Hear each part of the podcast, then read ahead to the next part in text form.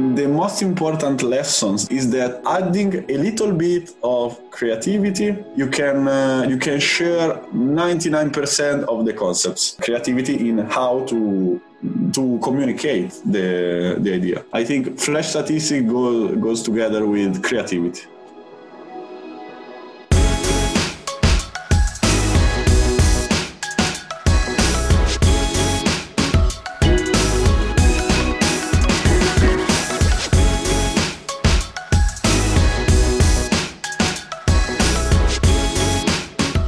What's up, everyone? Welcome to another episode of The Artists of Data Science. Be sure to follow the show on Instagram at The Artists of Data Science and on Twitter at Artists of Data. I'll be sharing awesome tips and wisdom on data science as well as clips from the show. Join the free open mastermind Slack channel by going to bit.ly.com/Artists of Data Science, where I'll keep you updated on bi-weekly open office hours that I'll be hosting for the community. I'm your host, Harpreet Sahota. Let's ride this beat out into another awesome episode. And don't forget to subscribe, rate, and review the show.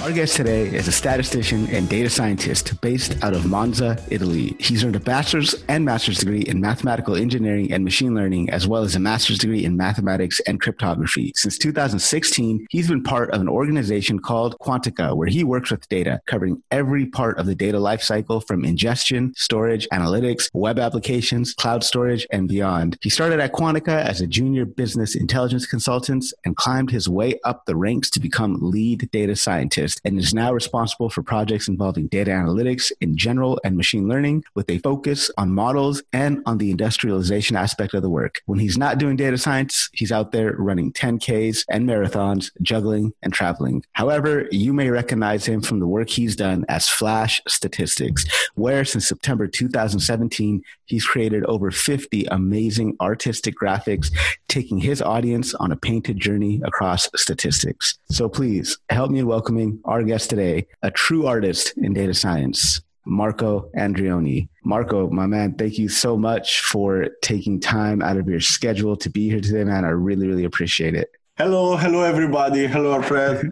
Nice to meet you. Thank you for this opportunity to be here. Oh, man. No, it's my pleasure, man. I remember when I first started becoming active on LinkedIn and I was seeing your paintings come up quite often. I was like, man, this is really cool how you're just distilling these concepts down into such beautiful works of art, man. It was really, really cool to see. I think your work has inspired a lot of other people to learn statistics and create these type of graphics themselves. Let's take us back kind of to the beginning. Talk to us about your journey, how you first got interested in statistics, machine learning, data science. What drew you to the field? To be honest, when I started my university studies at Politecnico of Milan in 2011, I didn't even know statistics. I have to be honest. I've always been good at math. That's why I've chosen mathematical engineering. So simple. Luckily, during the 5 years of my university, the first 3 years and then the last 2 years, I was really lucky. I had the opportunity to meet amazing professors. They shared their knowledge with me and they turned me onto statistics. And that's simply why I've chosen my master's degree in applied statistics. Really, I wish you meet a person like them on your way because they are able to explain complex ideas so easily and to share passion about their job.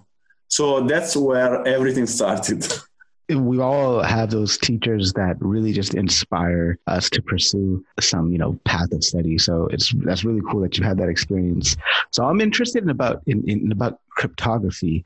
That's something I've heard about. Maybe I've seen it on some movie. I think there's a movie with Alan Turing or something. I don't know if that dealt with cryptography or not, but it's something I've heard about, but I have no clue what it is. Can you give us an overview of what cryptography is? Let's try to put it simple. In few words, you can say that cryptography is a tool to mask, to protect a message between a sender and the receiver, okay? So imagine you want to write me a message And obviously, you don't want anyone else to read this message, okay? So you want to hide your message to protect it. And that's in few words, okay? Maybe the most famous and most ancient example of cryptography is the Caesar cipher. I don't know if you know it, but it is a simple way to mask a message in which you exchange a letter using another letter n steps above in the alphabet. So let's try with an example. If you want to use a Caesar cipher with n equal to 5, okay, you will switch the letter A with the letter A, B, C, D, E, so with the letter E, okay, and so on. And so obviously this is a really easy example, but it is good to catch the idea, I think. So how do you see machine learning and cryptography kind of interplaying in the near future? I wouldn't speak about future, but also about present, because now privacy here with GDPR and more in general, privacy in general, is crucial in data science, because a data scientist would like to use every possible data, okay? But obviously not each single data is available and is privacy compliant, okay? So you need to, just to give you an example, I know about some projects where some data scientists started with NLP models, but then they had to stop their project because the fields used by the model were protected by privacy. So they couldn't use this information in their model, okay? So I think cryptography is an actual topic, not a topic for the future.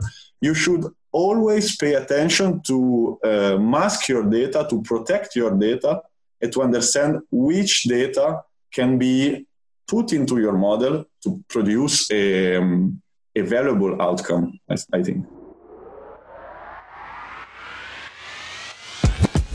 What's up, artists? Be sure to join the free Open Mastermind Slack community by going to bit.ly.com/artists of data science.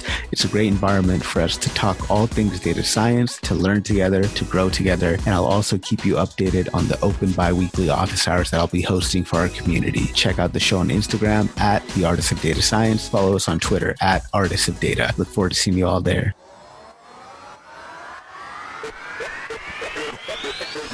Just in case anybody in the audience is not familiar with GDPR, and if you're not, you really should be. Do you mind giving us an overview of what GDPR is? Yes, let's call it a set of rules involving customers' data, especially here in Europe.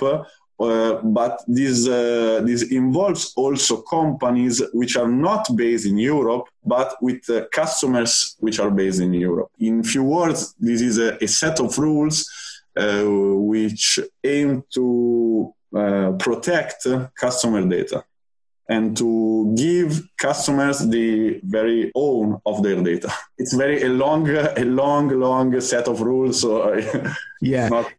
But the general gist of it, I think, is definitely something that every aspiring data scientist, every data scientist should be very cognizant of, and especially in if you're going to e-commerce companies, things like that.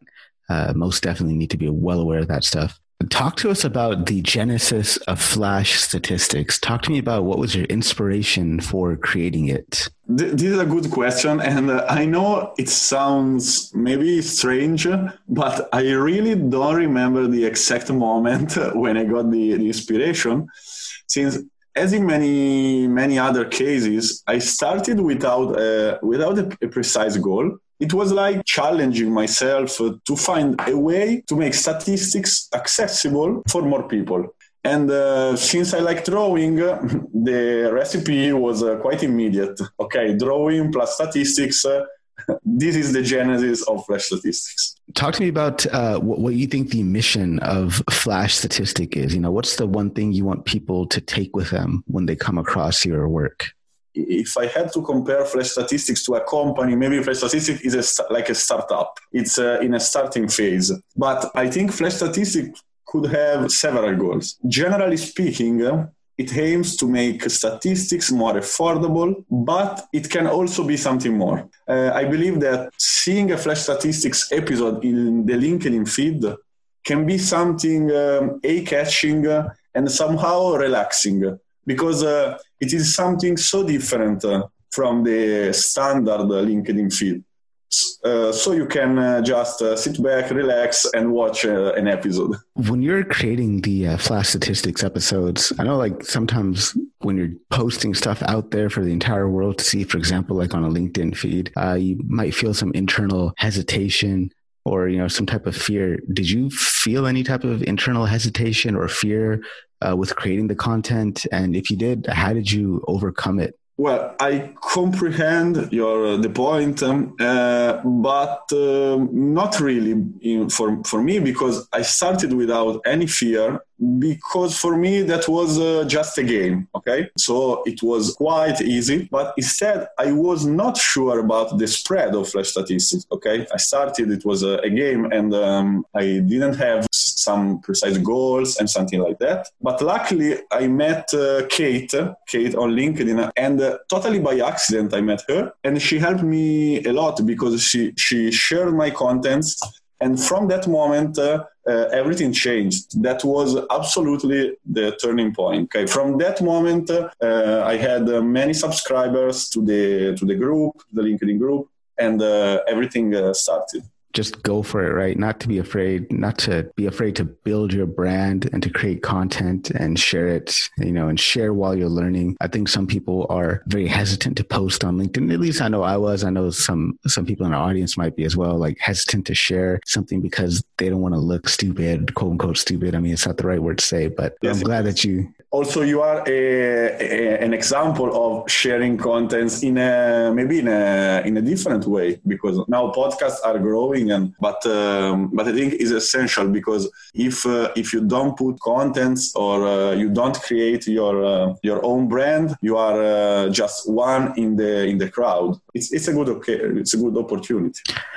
So, what would you say is the most challenging part for you when it comes to creating the content for Flash Statistics? Probably this can sound a little bit boring, but it's all a matter of time. I mean, I usually take some notes about possible topics. And when I decide to create a new episode, I just sit down and I look for an inspiration. And this can come from LinkedIn feed, YouTube videos, lessons learned from the past, and so on. Okay, so I need to convert an idea into a drawing, and but then after the inspiration, the drawing part, let's say, approximately takes between 3 and 4 hours. Okay, maybe I split it into a couple of evenings, and then I get the results. So do you have a personal favorite graphic from the archives? Yes, sure. I have. I think it is the episode number 12 or something like this, related to correlation and causality. I don't know if you remember this episode, but it is about the story of baby and storks. And I'm really satisfied both because of the story, the concept, and the drawing also. So this is my favorite episode. Do you mind sharing that story with us? Yes, this story tells us about there is a legend here, but I think also in the rest of the world. And this legend says that babies are when a baby comes to the world, there is a stork arriving over the home and leaving the baby. Okay, so the stork flies in the sky and brings the baby to his to the parents, and so. This is from why this legend was born, because especially in cold countries, When a family welcomes a new baby, usually a stork comes and sits above his above the house, and so people associate the stork with the baby. Obviously, this is not true. Okay, we everybody know where the baby comes from, but simply this is not a causality. So this is not the stork carrying the baby, but because of the presence of the baby, usually houses are warm. Okay, and there is fire, and there is a good situation where the stork can come and have a rest, okay? Simply have a rest. And so babies are always associated with storks, but this is just correlation and not causality.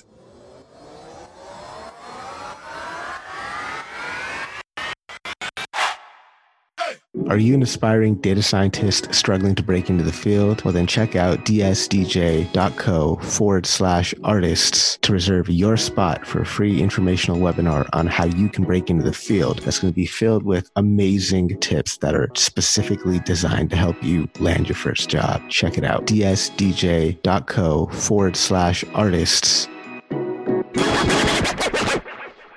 It's a very good example. So we talked about your personal favorite. What do you think is one of the graphics, one of the paintings that is an absolute must for all the statisticians and data scientists out there to check out? Well, apart from babies and storks, if I have to choose one, I'd probably say episode 16 or something like this. I remember all the episodes as in a puzzle. Episode 16 is the one about p-value. I really hope that the weather example explained in the episode can clarify the concept. It's better to watch the episode, a clarifying episode. Yeah, that's good. Yeah, because I think that is, at least from my perspective, it's a concept from statistics that's not really well understood. What would you say is the most misunderstood concept from statistics and machine learning? And why do you think people are kind of confused or tripped up on that? A topic which is related to p-value, which is in general hypothesis testing, is the first thing that comes to my mind. I really don't know why, but many learners get confused by this topic, and I really noticed this point. Would you mind trying to kind of clarify or demystify that concept for us here? Yes, sure. Well, the subject is so large, there's many different hypothesis testing methods, and I think maybe I can clarify a point that I care most, okay? When doing hypothesis testing, you never accept the null hypothesis. So, why? Because the null hypothesis is true.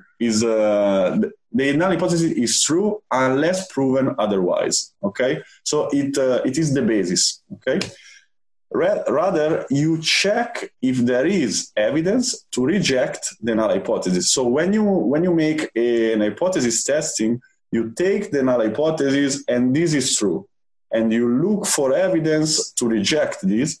And if this is not the case, you don't say I accept H0 or the null hypothesis, but the correct expression is I don't have enough statistical evidence to reject the null hypothesis.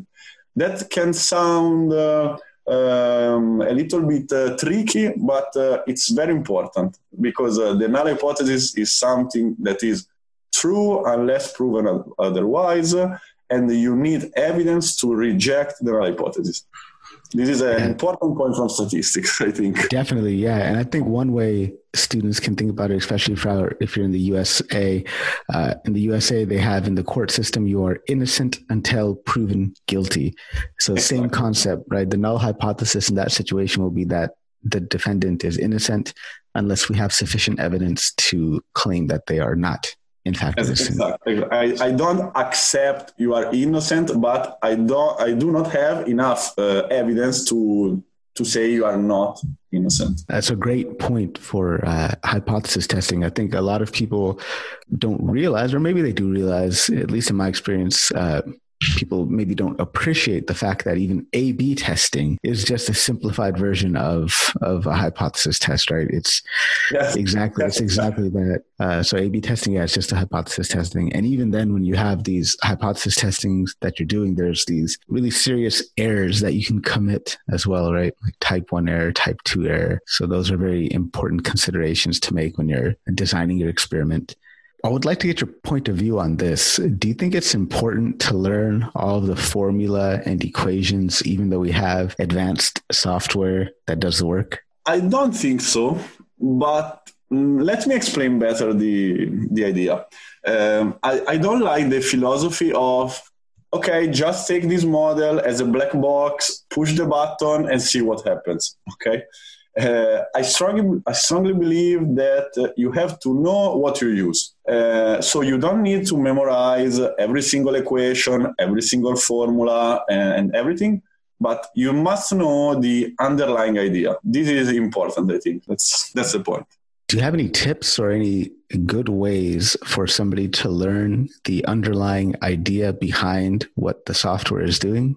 Someone can start from Flash Statistics if he wants to learn the basics. Because let's say machine learning is an evolution of statistics. Okay, so I think you have to start from the basis to understand the concept, then watch all the available softwares, libraries, and tools, and so on. Obviously, see the documentation, watch some tutorials. But you don't. This is important for me. You don't have to take the library, push the button, and see the outcome. But start from the documentation, understand what's beyond, and go ahead. Yeah, that's an excellent point, is just to look at the documentation, right? Because if you go look at the documentation, they'll also cite references and they'll cite other papers and other works that you can go look at to get a more in-depth idea of what's going on.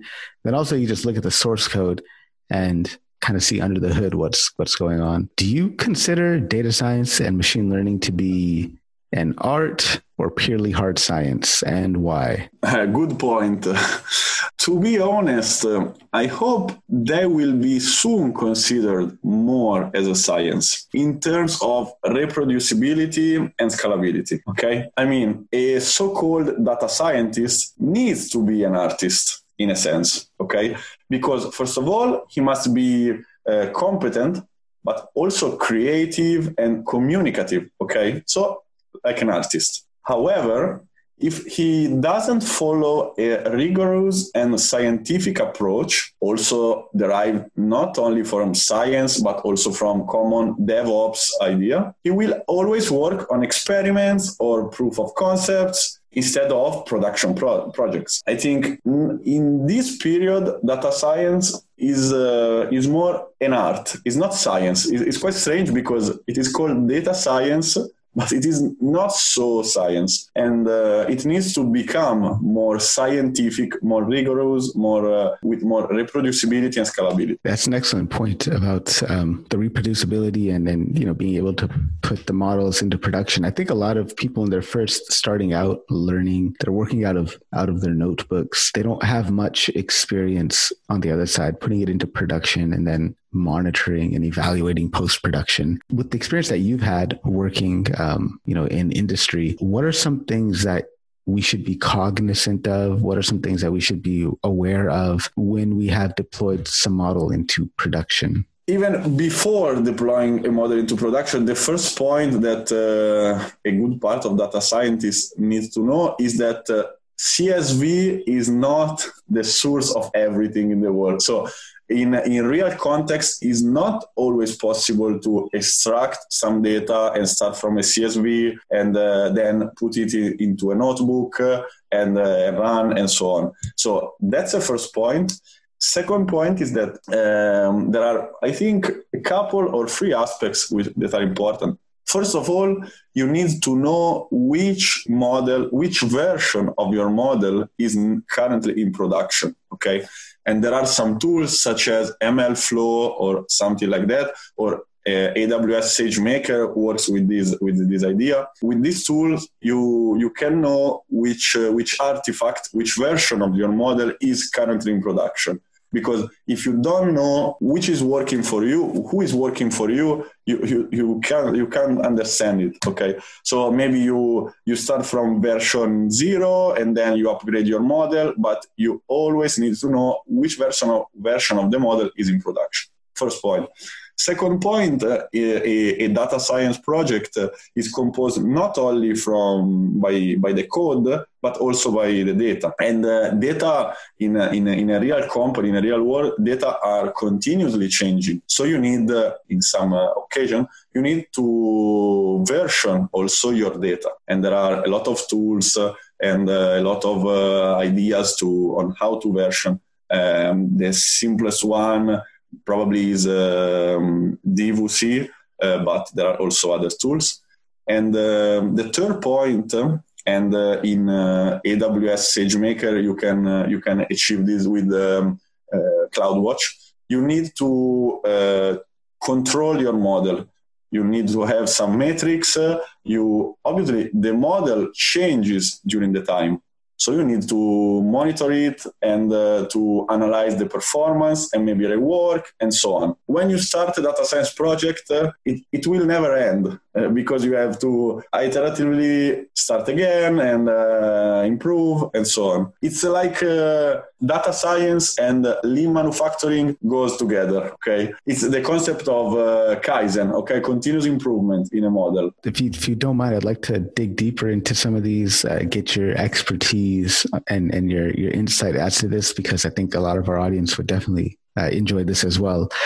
So we mentioned the three aspects. We need to version our model, version our data, and then have sufficient evaluation procedures in place once it's kind of released. So can we talk about each point in turn, starting with the model versioning? Why is it that it's important to version our models? Yeah, because simply here we are touching again reproducibility. Okay, if I put a model in production, but I don't know which version is currently in production, and I get a result, how can I say, okay, this is the expected result or not?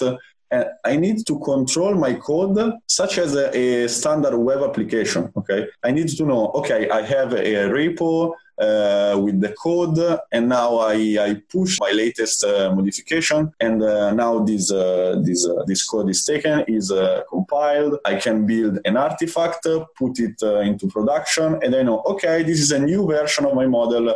So from now on, I will get predictions from this new version, okay? So probably prediction from now on will be different from the prediction of previous day. And so I perfectly need to know when a version of the model is in production and when this changes. This can be quite dangerous sometimes. That's the idea of concept drift, right? Like, you know, if you create a model, you put it into production, the model has some effect on some downstream behavior, so yes, that when you create the model initially, you were modeling some type of data generating process, and then just by the fact that you have implemented a model, you've altered that data generating process, right? Yes, so yes, now you need to come up with a new model to now model this new thing that you've created. So then versioning data, what's the importance of that? Yes, the idea is that maybe you can have a very nice model, and maybe you can have a very good model. And suppose we are in the same data science team, okay, in a company, and I will try an experiment. I prepare my code, and I say, okay, hey, take my code and watch my results, okay. Then you take my code, you clone the repo, and you run the experiment. And then maybe you will come to me and say, okay, but why you told me your accuracy, let's say, was 99%. I ran the experiment and the accuracy was 80%. Okay, it's strange. The model is the same. Okay, because also data is changing. Okay, especially if you don't work with CSV for a proof of concept. Okay, if you work with on real data, so you need to control your data and to know, okay, I have this snapshot of data, and I will run my experiment on this snapshot, and I will get some result on this snapshot. So my experiment can be reproduced by anyone else, and this is science in a sense. That's the previous point. Okay, when a scientist prepares an experiment, he have to describe every condition, okay, so that the experiment is reproducible, okay, and that's the same concept, I think. And I think in this case, that idea that is here is called the data drift, right? So that's something that we need to be aware of. So when we're looking at evaluation metrics and stuff like that for model post-production, what are some that our audience should go research and go learn more about? I think that monitoring a model is like drawing a car with all these lights that you can see in your car. And obviously, you want to know if you are running out of fuel, and if your engine gets some problems and something and so on. With the model is exactly the same idea. If my model is really important for my business and for my company, I need to monitor it and to analyze how the model drifted, how the score changes over time, because only if you measure something, you can control something. Otherwise, we are again on the black box. Okay, you put the model in production and good luck. See what happens. It's really, really important, I think. Yeah, thank you for that. Yeah, I know we went a little bit off script there, so I appreciate you sharing your insights with that. I know our audience is really going to enjoy that. So what role does being creative and curious play for being successful as a data scientist, and how can someone who doesn't see themselves as creative actually become creative? The answer is so easy, I think. Creativity is crucial. I think there are at least two moments when it comes into play. First, the communication of results, and second, the choice of the model, more generally of the approach, not also of the model. Because if you think about it, the set of available algorithms is not infinite, okay? Be sure that not every data scientist would choose the same algorithm. So you need intuition and creativity, all these together. And if these are not your characteristics, I think the best advice is observe the experts. And if you don't know one of them, you can just scroll the LinkedIn feed, open some links, and go with the flow. As we said before, LinkedIn is a good opportunity because you can find experts. Maybe it's quite, if you think about it, we are having this interview and we are in so different places, but we can get in touch and communicate and exchange idea.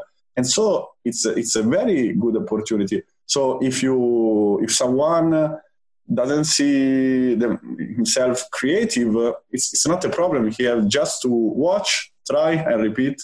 There are lots of experts on LinkedIn. It's an El Dorado of knowledge. Well, so I'm reading a book right now by somebody called Chase Jarvis, and he wrote this book. It's called The Creative Calling. And in there, he describes creativity as simply taking two old things and then putting them together in a new way. So how does this boil down to in your work as a data scientist? Well, you could take, for example, a research paper, somebody's approach.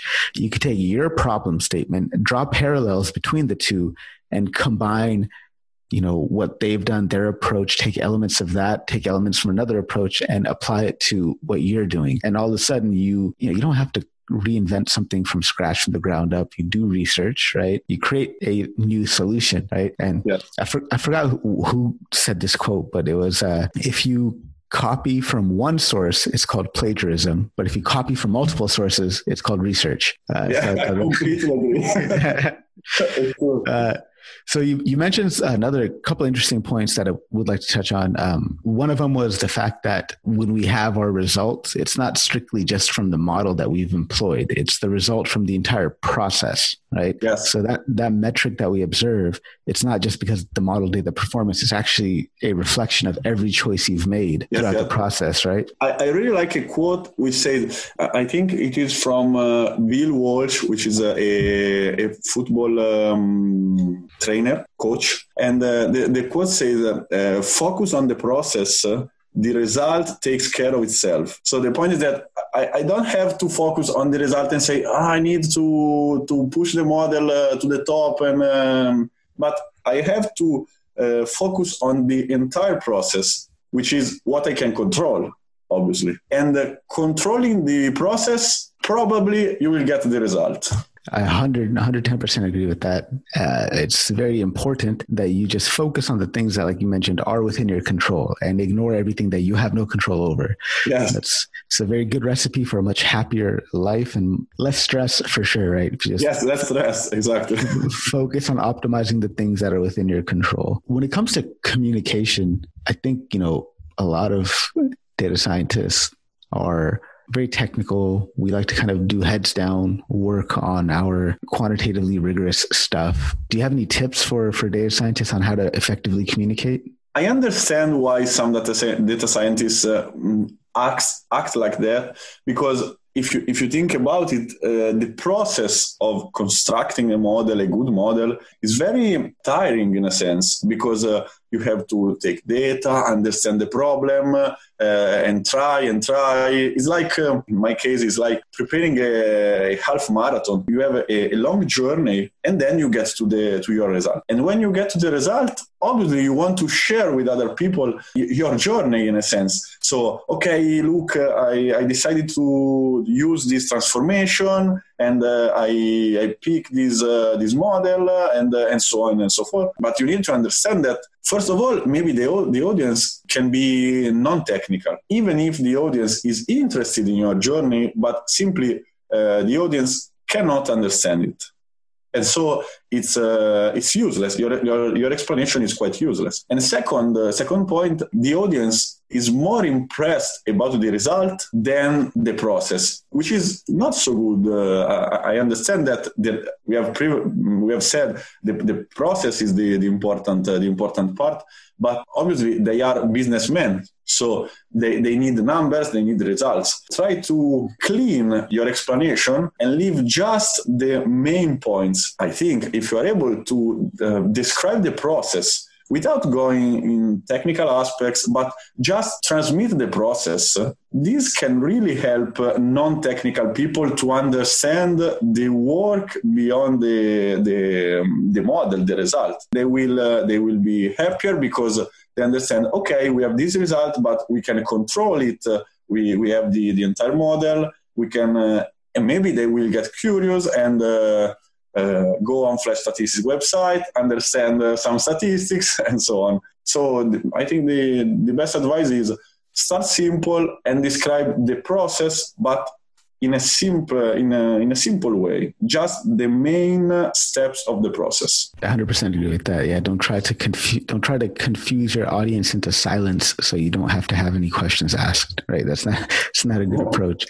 So, what would you say are some of the similarities and differences in the creative process for writing up a publication or reports, doing a data science project, or creating a Flash Statistics painting?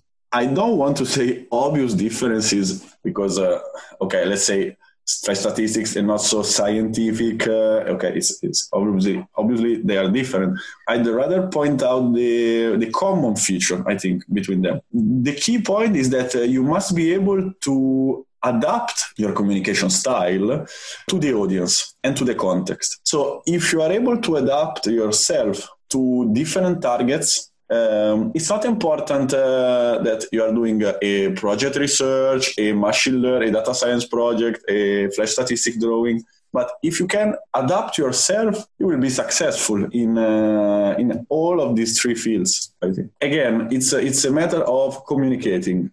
and communicating in the right way for the right target, I think. Last question before we go into the lightning round. What's the one thing you want people to learn from your story? The most important lesson that I learned, and so I want to share, is that creativity makes it easier to pass both a simple and a complex concept. So adding a little bit of creativity, you can share, I think, 99% of the concepts. Flash Statistics is an example because it deals with hard topics sometimes, but it's not a matter of appearance. Creativity in how to communicate the idea. I think Flash Statistics goes together with creativity is the key point. So let's jump into the lightning round here. So what do you see Flash Statistics becoming in the next 2 to 4 years? Maybe I'm quite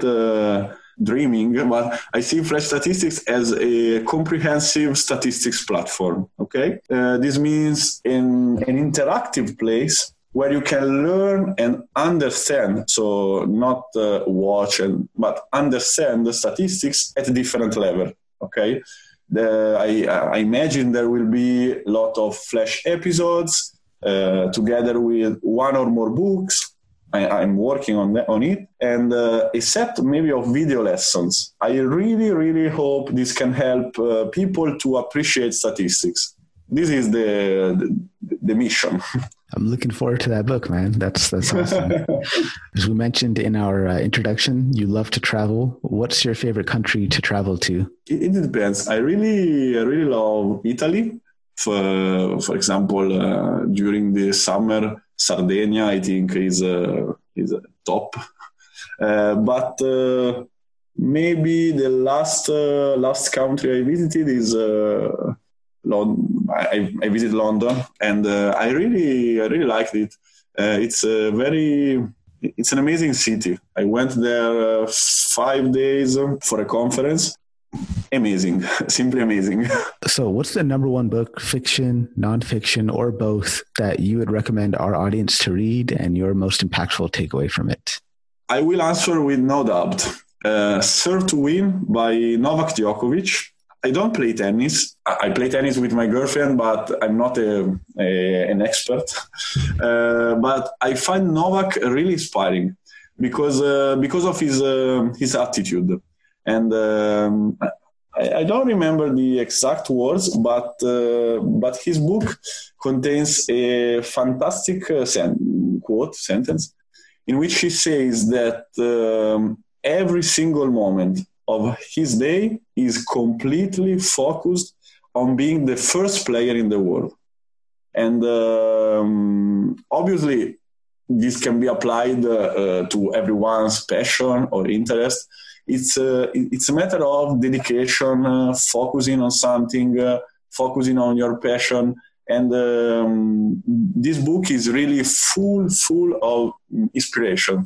And I recommend it to all the audience, and especially to you. I don't know if you already know it, but it's amazing. Yeah, I'll definitely check it out.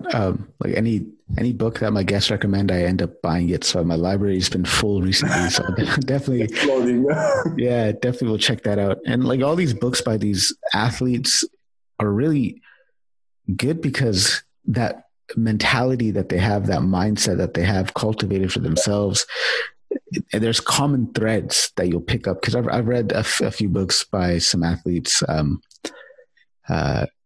It's just that mentality that they have of excellence, and that's something that we could all. And an important aspect that I've learned from athletes is that if you consider, for example, Flash Statistics or your podcast, you from the outside you always see the result. Okay, always. Also, you see Novak Djokovic. You see, okay, he's the number one player in the world. He's gifted. Okay, but he's not only gifted. He has a very, very, very strong mentality, and also. Beyond the Flash Statistics, there is a lot of work, and beyond the podcast, there is a lot of work. And they are a very, very, very concrete, practical example of this. And they are amazing. Athletes are really inspiring. Okay, definitely, man. So if we can somehow get a magic telephone that allowed you to contact 18-year-old Marco, what would you tell him? First, tell us, 18-year-old Marco, where were you? What were you up to? And what would you say to him at that point? I think I were here in Monza and I were studying and... nothing special, unfortunately, but don't blame me, but I wouldn't tell anything because I strongly believe in the power of experience, okay? And so I would let him take decisions based on his current situation. And I don't want to cheat, let's say. And yes, I think I wouldn't tell her anything. All right. So if you could put up a billboard anywhere, what would it say and why? Give due weight to things. That's not always so easy. And it's quite linked to what you previously said. But this really helps you to focus on what really matters. And without losing energy in useless issues and something like that. So for me, my mantra, let's say, is give due weight to things. I like that. Give due weight to things. That's a good one, man. What motivates you? I think working with skilled and qualified people interested in sharing knowledge, this really pushes me to give my best. I don't know if you know the quote that says you are the average of the five people you. And yeah. I really like this quote, and this can motivate you a lot. What song do you currently have on repeat? Let me check my Spotify playlist. Blinding Lights by The Weeknd. 80s style song. Okay. Nice. So, Marco, how can people connect with you? Where can they find you online? Well, LinkedIn is probably my main platform, and they can always get in touch with me. They can also join the Flash Statistics LinkedIn group. We are more than 3,000, and so they are welcome. And or also the Instagram page, flash.statistics.by.marco, or they can easily check the website flashstatistics.com. That's the center of Flash Statistics. Marco, thank you so much for taking time out of your schedule to be on the show today. I really, really appreciate you coming on and sharing your perspective and sharing your insights with everyone. Thank you so much. Thank you so much for the opportunity, and this time was really fast and really nice. Thank you very much.